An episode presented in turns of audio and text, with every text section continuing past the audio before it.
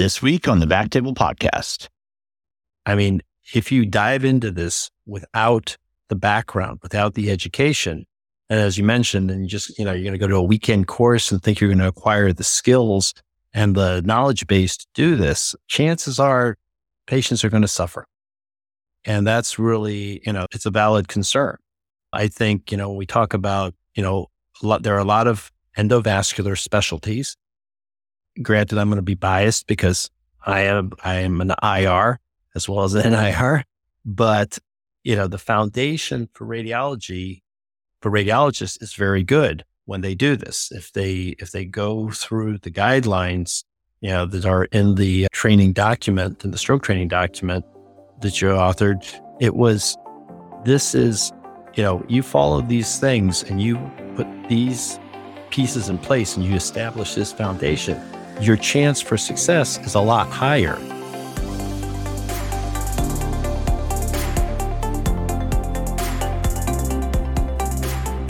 This is Venu Vadlamudi, and I'm your host this week. And I'm excited to introduce our guest today, Dr. Marty Radvany, who's a neurointerventional radiologist at University of Arkansas, and Dr. David Sacks, who's an interventional radiologist in Reading, Pennsylvania. This is part two of the topic on interventional radiologists and stroke. Uh, thanks for listening in and continuing on. Here we go. What are some of the credentialing and regulatory issues, maybe generally or more, even more specifically to interventional radiologists in stroke. I know both of you have been very much involved in this. Marty, you've you've led a lot of efforts on behalf of our specialty and society with the Joint Commission. So if you both wouldn't mind to speak to this point. Well, we yes, I'm the SIR's representative to uh, Joint Commission uh, Task Force for uh, Working Group for Comprehensive and Stroke and Thrombectomy uh, Capable Stroke Centers. And this is an area that I think it's very fortuitous that SIR got involved when they did. The initial requirements, there was JCAHO in, in an effort to provide a standard of care because we all want good, good care for our patients and we want people who are well trained and teams of pay. And we all know that when you have a good workflow set up and you have a team that works together, patients receive optimum care and we get the best possible outcomes. In an effort to achieve these things, the Joint Commission was in the was rewriting their standards and there were several recommendations made. One of these was a minimum case volume for physicians. And that currently for Joint Commission accredited hospitals for TSCs and CSCs is 15, an average of 15 thrombectomy cases per year per physician over a two year period, which at some of the smaller institutions, those that are not as busy, could be challenging. And this is something that the Joint Commission is looking at for the more rural centers.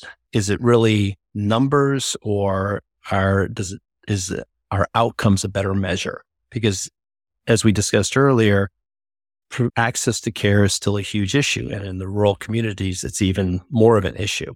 So that was one of the things that the Joint Commission had put in place. There was another, uh, another uh, credentialing issue about who was actually performing the procedures and some sort of an accreditation. And I'm kind of getting ahead here a little bit, delving into credentialing for IRs and neurointerventionalists in general. There was a push for there's so let me rewind a little bit. There was kind of a concern that there are really what are the standards for individuals performing thrombectomies at institutions providing stroke care. That one of the challenges that there currently is no subspecialty certification in interventional neuroradiology, endovascular neurosurgery, whatever you know, however you want to call it, from the ACGME level. There are ACGME guidelines that have been established for many years and programs that can be ACGME accredited for endovascular surgical neuroradiology. It's a lot of paperwork. And even if all these guidelines are met, it does not result in a subspecialty certification.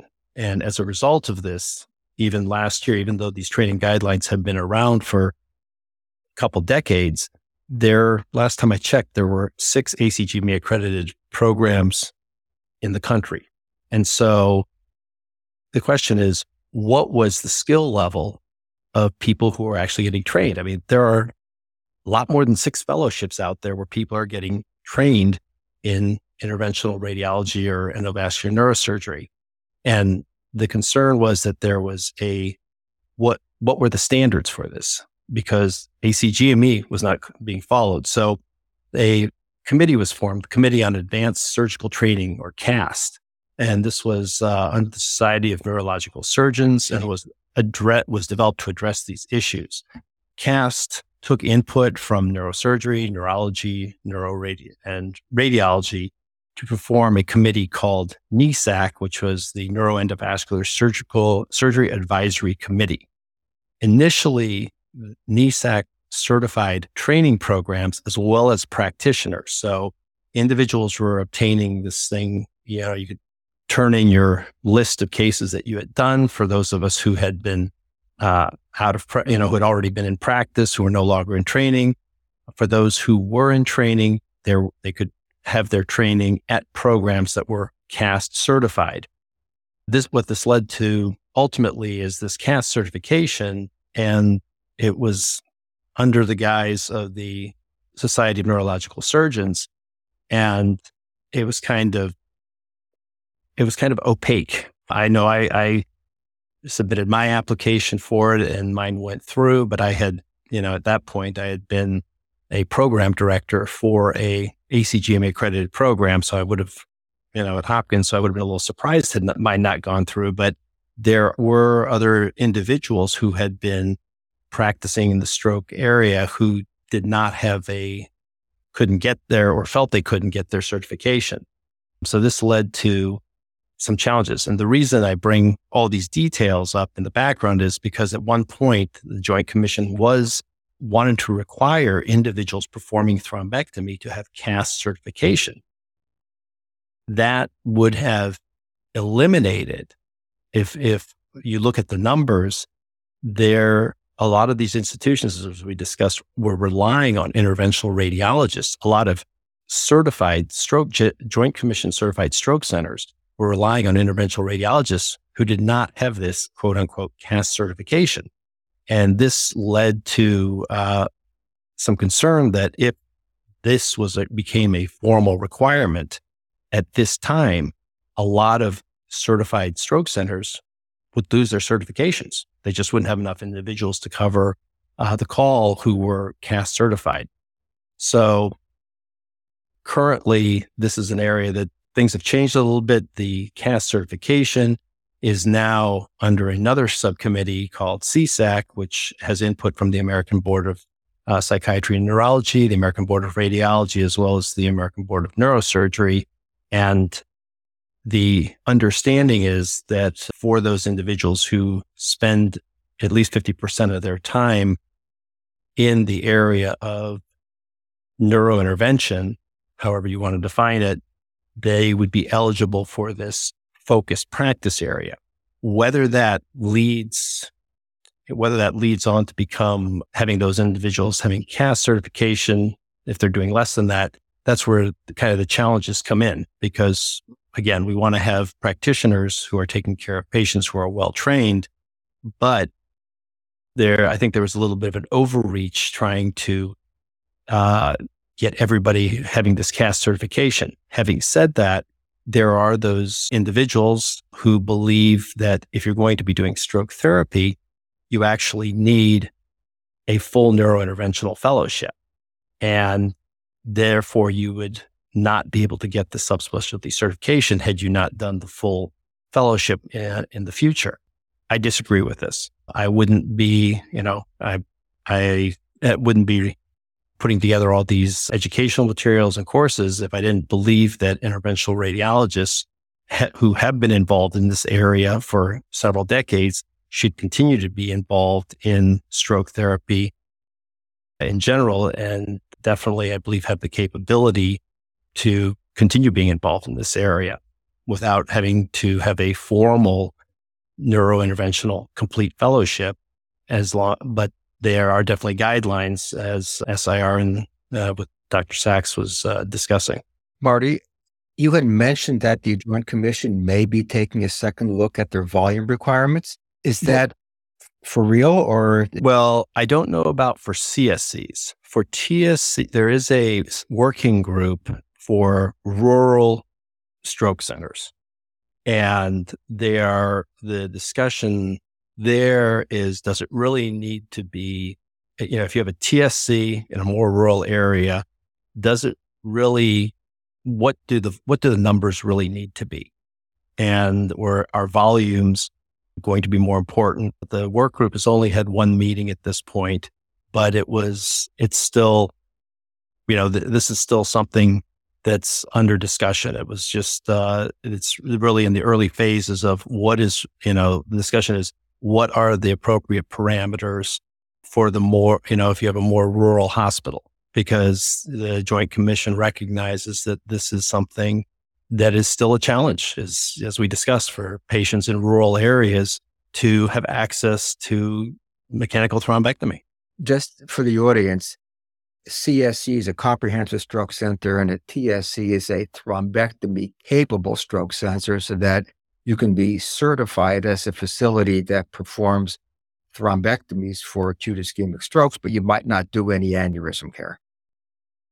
I think all of us would agree that the more you do, the better you're going to do them. But I think it comes down to at what point does the additional expertise that you get from volume get outweighed by the lack of access? Well, and that's really what the discussion is, is, you know, how much is enough?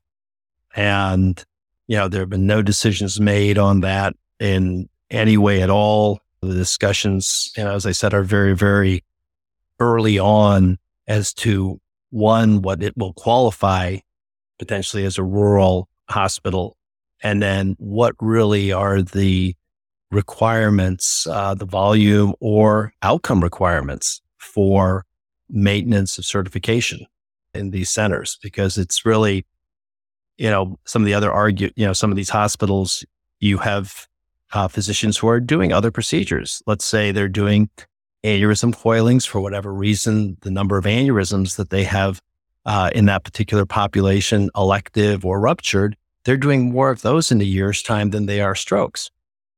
Okay. And, you know, let's say they're not achieving 15, the physician, an individual physician is not achieving 15 strokes per year, but let's say they're coiling 25 aneurysms a year and only doing 10 strokes a year. Okay. What what does that mean? So there's a lot of uh, a lot of discussion, you know, that still has to happen to determine what really is reasonable for these kinds of centers in more rural areas specifically. I think one of the things that's missing in the Joint Commission's approach is that while they require the facility to report their outcomes, they don't have a threshold for what's acceptable. And therefore, we really have no idea what the effect of volume is on outcomes. Are low volume centers having acceptable outcomes or not? If they're acceptable, then why have a volume requirement that's higher than what it takes to have acceptable outcomes? Well, I, um, I think they're, I mean, I looking at the scorecard we have every every month our uh, stroke team, and that is all the different people, you know, that I mentioned previously, laboratory, everybody, EMS. We have our monthly meeting and we do have a scorecard. It, we look at the measures. There are the STKs, the stroke measures, the mm-hmm. stroke measures, and they do have guidelines as to what is, you know, we're, we're either in the green, we're in the yellow, or we're in the red, depending. Uh, and so I know uh, that there are definitely some guidelines for what is felt to be appropriate. Now, whether what I don't know is if you're not achieving, you know, let's say you're in the red on X number of these, does that put your accreditation at risk or do you have to have a performance improvement plan uh, to address these things? As far as I know, the Joint Commission has not started enforcing what what the outcomes are. Well, again, I think it's you know, if you think about it, we're pretty early in this whole thing from a disease standpoint. I mean, it was really sure, there were hospitals that were getting their uh, accreditations back before 2015, but it was really 2015 kind of changed the tide and things have really ramped up since that period of time. And I think it's much more, uh, it's a moving target right now because everything is just, you know, changing. As we mentioned, you know, our, our treatments are, you know, what we considered acceptable previously, just technique wise, we look at now like, what were we thinking? Mm-hmm. And so, you know, and, and, you know, I think the hospitals that I've been at, you know, over, over time, as you mentioned earlier, as our volumes have increased, our metrics have improved. You know, you, would like, you know, and it's that continuous process, I think, of which is very important is, you know, the whole team that's involved. And as you said, you do it with your team and we do it here on a monthly basis is go over, you know, our scorecard, uh, our dashboard, whatever you want to call it, and look at what's going on. What are our outcomes? Where do we think we could improve things? In addition to that, I know on the neuro interventional side, we have our monthly M&M. And, you know, those cases that we, in which we did not achieve an outcome of TICI-2B or better, or there was a post-procedure complication, we review all those cases as a group. And, you know, it's like, okay, what happened to this case? You know, what, why, why do we think, what could we have done better in this case? There have been some articles that have looked at outcomes compared to volumes. And what several of them have shown is that higher volume places do indeed have better outcomes than lower volume places. Some of the low volume places had outcomes that were completely acceptable, simply not as good. They showed that everyone got better over time and that the low volume facilities had outcomes that were comparable to the high volume facilities two years before. With that kind of a perspective, it has me wonder if the outcomes from two years ago were good enough and we have a problem with access. Why not have the low volume centers continue to participate and continue to improve so that in two years in the future, they're as good as the high volume centers are today? Yeah, I mean, I think it, I think it's very reasonable to do that especially as you point out in light of the fact that access is still a huge problem. Now, I, you know, I'd have to draw a couple lines there. You know, you don't need, and one of the reasons that, you know, the TSCs were created was to, you know, if they, if you did not, to, to improve care of patients, to improve access. An unfortunate byproduct was that some, in some areas, TSCs were popping up just down the street from CSCs. And was that really such a good thing in those areas? Well, great guys. Yeah, great discussion points. Of course, lots of different names out there. As we, as you know, Dave, thank you for clarifying. You know, for the audience, TSC, CSC, since we have talked about that quite a bit through our discussions. CAST, CNS, uh, all all these different sort of groups getting involved. I think uh, you know to the point about we're early in in really this revolution of stroke care. I, I think I agree with that statement, Marty. You know, five years is a short amount of time, and also seems like a lifetime ago that MR CLEAN came out. But nonetheless, what we're seeing is that you know this change in in paradigm shift of stroke care obviously is number one. It's great for patients and outcomes, but number two, we really then have to look at all of these other issues relating to regulation, volumes, access, workforce, et cetera. Uh, and it's a very, very complex, you know, conundrum that we're in. It's certainly, there's no easy solution. It's not simply train more neurointerventionists and that's all you need and problem solve, as we talked about earlier. Well, what about the technologists and nurses and, and staffing and burnout issues with them? So there's really a lot of different moving parts to try to continually improve our stroke systems of care and our, our facilities themselves in terms of what we can provide. So I think that's a good point about this being early in in a evolutionary kind of field of stroke thrombectomy. And well, another thing you just touched on it briefly when you mentioned aneurysms and other cerebrovascular disease. You know, one of the other challenges there is if you, you know, the number of aneurysms and AVMs and fistulas and all these other you know, fancy high end cases has remained pretty much static over the last several decades. That really hasn't changed. Stroke, on the other hand, um, was previously something one we didn't treat, and two, uh, you know, as our population is getting older, we're seeing more and it's there's more of it. We're seeing more of it. And one of the other challenges would, you know, is if every single person who's doing stroke is formally trained as a uh, NIR, is there enough volume in all these other areas to keep people competent?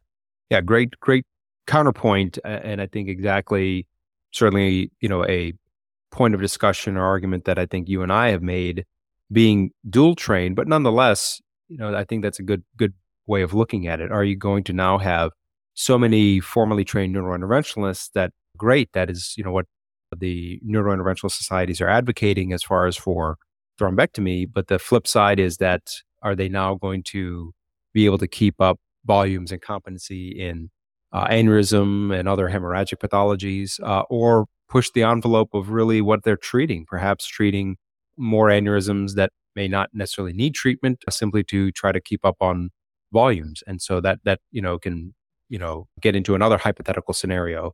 But you know, of course, at this point in time, you know, it is good to have in mind that I think that the general theme of this, you know, point of topic was that it's in flux. You know, we're we're working on it with the society and your efforts, Marty, in particular, with Joint Commission.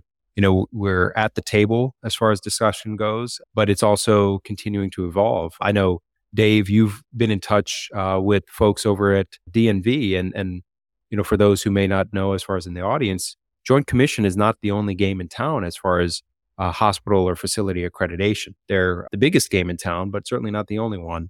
And so there are these other groups that can certify facilities and hospitals. And so, Dave, if you don't mind to sort of just get into a little bit of the maybe lesser known bodies uh, and what they've been looking for as far as credentialing and, and regulatory requirements.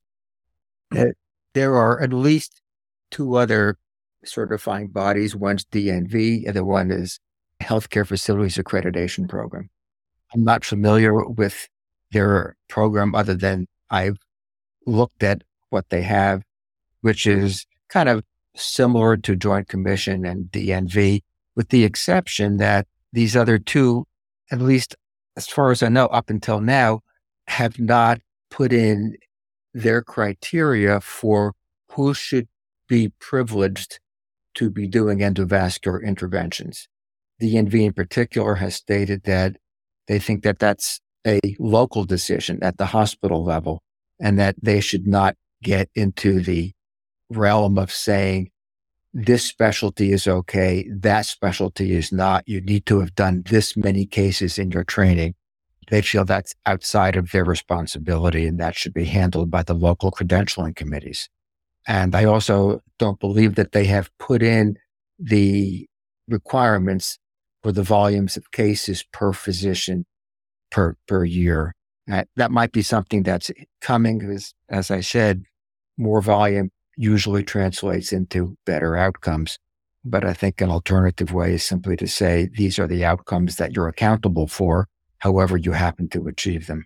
One other point I wanted to make is that if a facility finds that they would rather be accredited by DNV for their stroke center, but they're a joint commission hospital. The two are not linked. One can be accredited by one organization for the hospital and have the stroke facility certified by the other organization. Very interesting. Yeah, mix a mix and match uh, solution, if you will. I'd like to uh, move into somewhat different area, but ties back into some of our earlier discussions. What do the two of you see as the uh, potential future directions for specifically IR trainees in and around stroke and neurovascular diseases? What are some of the educational opportunities or what's on the horizon? Well, from a training standpoint, if we rewind back to residency, some of the things that are going on are changes. I don't know if people are aware, but for diagnostic, so the pathway currently for radiologists to become interventional neuroradiologists is, you know, the traditional internship residency and then a diagnostic uh, neuroradiology fellowship. and then moving into neurointerventional. Well, one of the things that is happening is that cerebral angiography is no longer going to be a requirement of a diagnostic neuroradiology fellowship. That presents a huge potential problem because then who in radiology has a mandate any longer to be doing diagnostic cerebral angiography? And so one of the things that has been occurring is I think Vicky Marks had, had taken this back, I believe, to the RRC to have cerebral angiography included in the IR fellowship and IR residency. I know when I was an IR fellow, I was doing an average of at least three cerebral angiograms a week. And when I went back to do my neuro fellowship at the same institution at Hopkins, I was actually very surprised to see how little peripheral vascular as well as cerebral angiography the IR fellows were doing. Because I remember how much just 10 years before I had been doing. And so I think this is an important thing for IR in general that because out in the community, quite often it's the diagnostic radio, the interventionalist who gets asked to do the diagnostic cerebral angiogram. And a lot of times, you know, ends up with OJT from his partners. So I think having it as a formal portion of the IR residency, you know, being included, I think is actually is very, very appropriate. There are some programs to include the program here at UAMS in which the upper level residents, both in IR and just in the diagnostic radiology, rotate on the neuro service, on the interventional neuroradiology service, and get experience doing cerebral angiograms. And I think that's fantastic. One of the other things that is more of a long term plan, as I mentioned earlier, the training pathway is to get an additional pathway for radiologists to NIR fellowship if they would like to. So Dave mentioned the clinical competencies that are in that document as, as well as on and the new updated stroke training guidelines, excuse me. And to be able to have those meet those requirements during an IR residency with having clinical time on neurosurgery and neurology, uh, as well as the diagnostic radio, neuroradiology time and time on the interventional neuroradiology service or doing neurointerventional type procedures during an IR residency with uh, the other rotations, if those guidelines, if those prerequisites could be met during that time with enough uh, cases during the IR residency, then those IRs who have a desire to complete a full formal neurointerventional fellowship would have the prerequisites. And Venu, you were involved in some of this discuss some of these discussions, I think, with some members of SNIS as well. And I think there's been really good acceptance from the neurosurgical and neurology community regarding this model, because I think you know, it does demonstrate those uh, commitment on the part of those individuals who want to go on to do formal fellowships in neuro IR.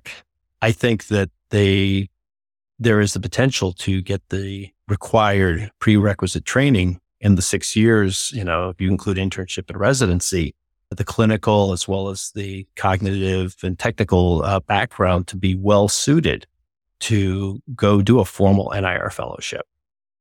I think that's a, a great overview of kind of where things are perhaps heading as far as at a minimum cerebral angiography exposure during IR training, IR residency specifically. And as you pointed out, the potential of uh, what I kind of term the six plus one pathway six years of IR residency plus one year of neurointerventional uh, fellowship on top as being a potential avenue in order to be trained in both uh, peripheral and neurointerventional radiology. In fact, I've had a few medical students and interns reach out to me through the SIR forum, and and so they've messaged me asking kind of what does that pathway kind of look like? You know, I I did my own version, if you will, of that pathway, but of course not official in any kind of form or fashion. But in a sense, it was a very focused effort beginning back as an, as an intern. And so I think that with hopefully more formalized pathways through the residency programs, program directors, shifting things like cerebral angiography back into the umbrella of the interventional radiology training, uh, there will be hopefully a, a more official or formalized pathway in order to train in both interventional radiology and neurointerventional radiology into the future. And, and as Marty, as you pointed out, this has actually had some very positive influence and, and acceptance from neurology and neurosurgery, who are the, of course, counterparts in this, you know, team-based neurointerventional approach. And so I think that's that's an important uh, thing to keep in mind that you know we want to have, if you will, buy-in from other people who are involved in the field. And so I think that hopefully will be the pathway of the future. Dave, any any thoughts on sort of uh, the training aspect or future directions, things that you would like to see, given that you've had long standing involvement in stroke? Um, I, I, I would love to see IR fellows have a chance to do the diagnostic cerebrals. Marty's dead on when he says that you go out into a community hospital and now you're expected to be doing these cases. You'll have trauma cases that involve head and neck catheterizations. I, I think it's very important to the interventional radiologist to have a degree of comfort and expertise in doing brachiocephalic angiography. And I think it would be great if IR fellows could work with their neurointerventional colleagues to be able to cross scrub in some, some of the cases. I think that there are skills that we, we have in body IR and skills that the neurointerventional people have that would be very useful to each of us. Yeah. Our culture in interventional radiology is how do we solve a problem with the range of tools we have available to us? You learn some neuro, you have a whole different range of tools. And the neuro IR folks have no idea what the tools are that we use in body that might help them be successful in doing a neuro case. I think it would be great if we had more cross fertilization in our fellowship programs. I agree with you completely, David. You know, that's that's one of the things, you know, I know when I went back, you know, I suddenly had all these great tools and I was like, boy, if I had had this, you know, on certain cases, this would have made life so much easier. And, you know, I think, you know, one of the things I still do you know, is I go shopping in other areas. So I go shopping in the vascular surgery suite. I go shopping in cardiology just to see, hmm, what do you guys have here that might be useful one day? Yeah, great, great points. And I, I completely agree with the, you know, cross pollination effect of, of, you know, having kind of a combined training, combined knowledge base, seeing what are the different tools that may exist that frankly you may not be familiar with. I, um, probably like both of you, I know Dave Marty, you were just saying that you go shopping. Uh, that's what I call it. I go shopping in the cardiac cath lab, you know, not infrequently. Uh, a lot of their balloon mounted stents, drug eluting stents uh, can be very useful, even in, you know, intracranial revascularization, extracranial revascularization, tibial revascularization. And so I think it's good to know about these other tools, how to use them, and so that cross pollination effect of ideally this kind of head to toe interventionalist perhaps is one of the added benefits of future training. So, with that, I'd like to sort of move to our last point of discussion, and I call it the elephant in the room. Is the interventional radiologist the new interventional cardiologist or vascular surgeon pushing into a field without the expertise to do a good job? I think this is one of the concerns other practitioners may have, uh, neurointerventional specifically. Hmm. And so I'm curious to hear what the two of you think. I think it's very easy to dismiss the concerns of the neurointerventional leaders as turf protection. And I think it's wrong to do that. Yeah. I think that they have a very real concern about patient care. Uh, they've spent a year, two years of fellowship training to learn how to do neurointerventions. And from their perspective, they're seeing people who say, I'll take a couple of courses. I'll read a book. I'll talk to my friends and now I'll start doing what you do. And uh, that's potentially offensive. At the same time, it could lead to bad care. And we have had this concern about other specialties that have said that they can do the things that we do, whether it comes to peripheral arterial disease interventions or embolizations. And we say, who do you think you are that you can get into doing these procedures with a shortcut in training? I think that perspective has to be respected. The proof is in the pudding. We don't want people training on the job and leaving a trail of carnage behind them. We do want people to get trained. Is it realistic that an interventional radiologist who did not do formal neurointerventional training can have acceptable outcomes? There have been some articles over the last 15 years, case series. And in those case series, the publications had acceptable outcomes for the era in which they were published, whether it was intraarterial thrombolytics or early mechanical devices. But obviously, you don't publish if you have bad outcomes. It's a self selected group. We have the Czech registry that said their outcomes are as good as anyone's and their IRs, but that's a different country and we don't know exactly what the requirements were for the IRs there to be able to do stroke interventions. And what works in one country may not be an appropriate solution for the United States. One of the things that I've been working on is a comparison of IR with neurointerventional physician outcomes within the same institution for those institutions that use both specialties. And therefore you can take away the variability of the processes of care in your hospital, your case mix in your hospital, et cetera. The differences should be due to specialty. And we had an abstract that was presented at the International Stroke Conference in February, in which the outcomes were pretty comparable. The interventional radiologist treated patients who were a couple of years older, which might make their outcomes worse. The overall rate of good clinical outcomes, which was return to independence at 90 days, was better for the neurointerventional physicians. Their rate was 50%. The IR rate was 43%. But your good outcome is so dependent on who it was that you happened to treat, whether it was age or stroke severity or the size of the completed infarct. Yeah. So in a multivariable logistic regression analysis, the only factor that turned out not to be predictive of whether a patient had a good clinical outcome was physician specialty.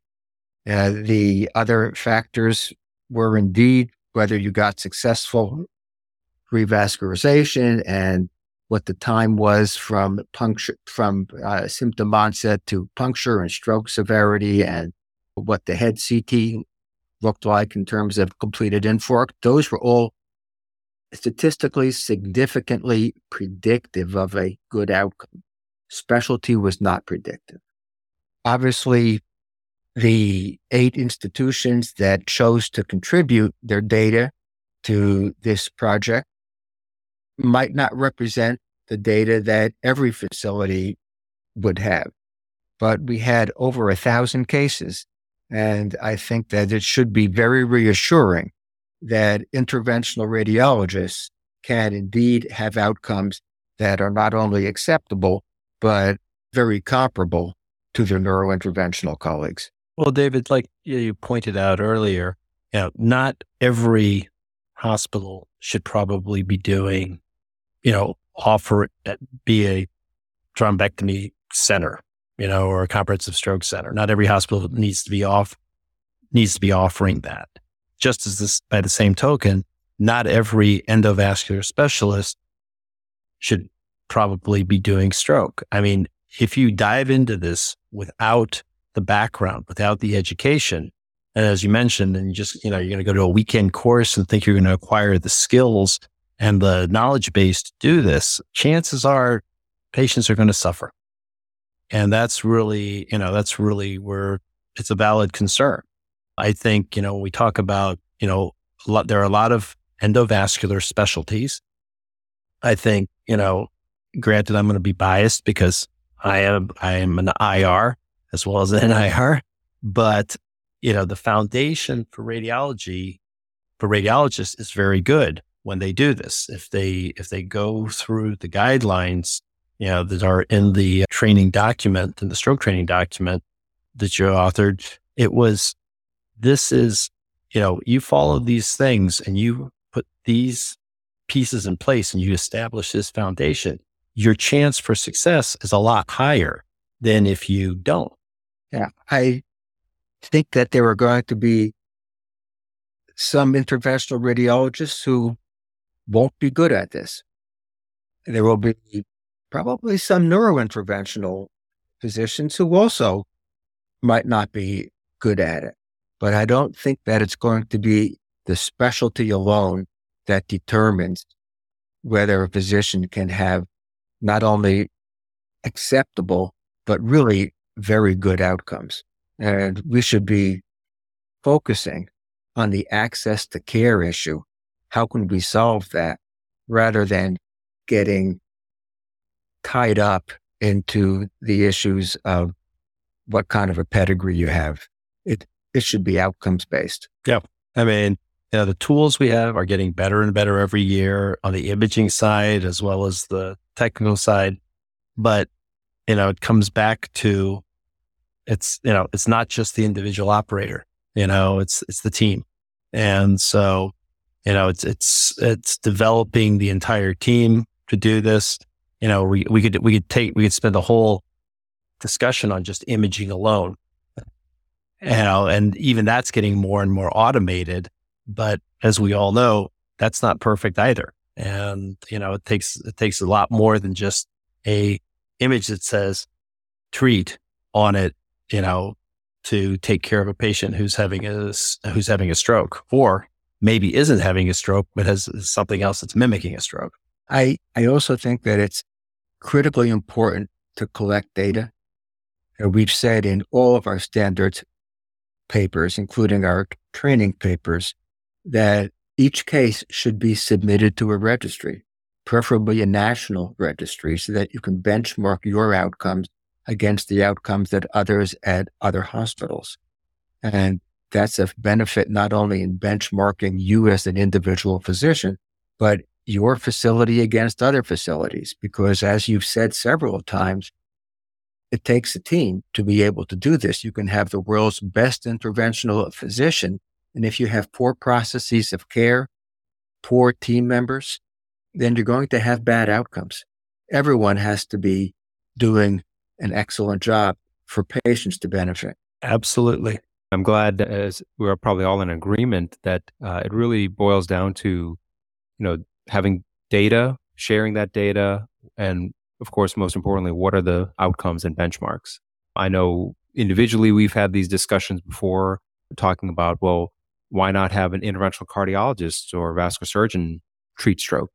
Uh, really, in a sense, there's not a specific reason that they shouldn't simply just from pedigree alone. I agree with that uh, kind of concept.